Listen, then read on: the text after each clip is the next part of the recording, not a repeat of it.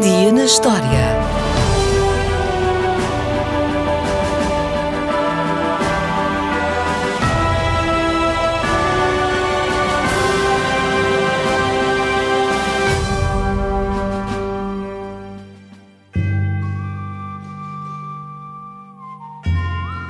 A 16 de novembro de 1763, um jornalista inglês chamado John Wilkes foi ferido num duelo. John Wilkes foi um político radical para uns e um campeão da liberdade para outros. Diz-se que era o homem mais feio de Inglaterra e que tinha uma língua muito afiada. Mas hoje, mais do que a história deste inglês, o que nos interessa é esta estranha prática que acompanhou a humanidade durante muitos séculos. Não se sabe quando terão começado os duelos, mas há referências a este tipo de ajuste de contas desde o início da civilização. Na Escandinávia, por exemplo, o vencedor não só ficava com a razão, como poderia inclusivamente reclamar todas as posses do vencido. Mais tarde, nas antigas leis germânicas, também existiu uma forma de luta jurídica, e era mesmo luta, hein? conhecida como julgamento por combate, o que quer dizer que os argumentos não eram esgrimidos em tribunal, eram mesmo esgrimidos com a espada. E valiam.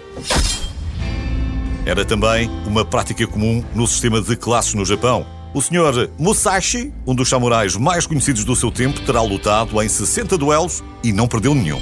Porém, estas desavenças não tinham um conjunto de regras que orientassem a conduta de qualquer cavalheiro obcecado em defender a sua honra. Essas regras surgiram depois, no Ocidente, durante o Renascimento.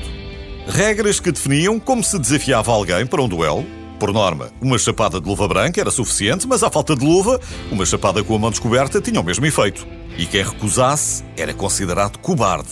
As duas armas mais tradicionais passaram a ser a pistola e a espada. E a pessoa desafiada tinha o direito de escolher o tipo de arma que seria usada. Depois, era preciso levar padrinhos, amigos, árbitros ou testemunhas para contar os passos, se fosse o caso, ou para o que desse e viesse.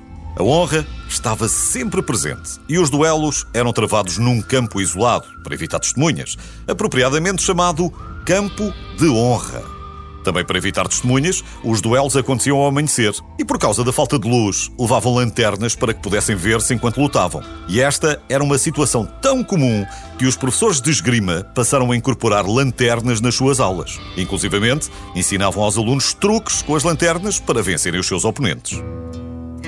Os duelos, entretanto, apesar de ilegais, chegaram aos Estados Unidos, onde foram muito bem acolhidos no Sul, por causa dos valores de cavalheirismo e de masculinidade defendidos pela classe alta.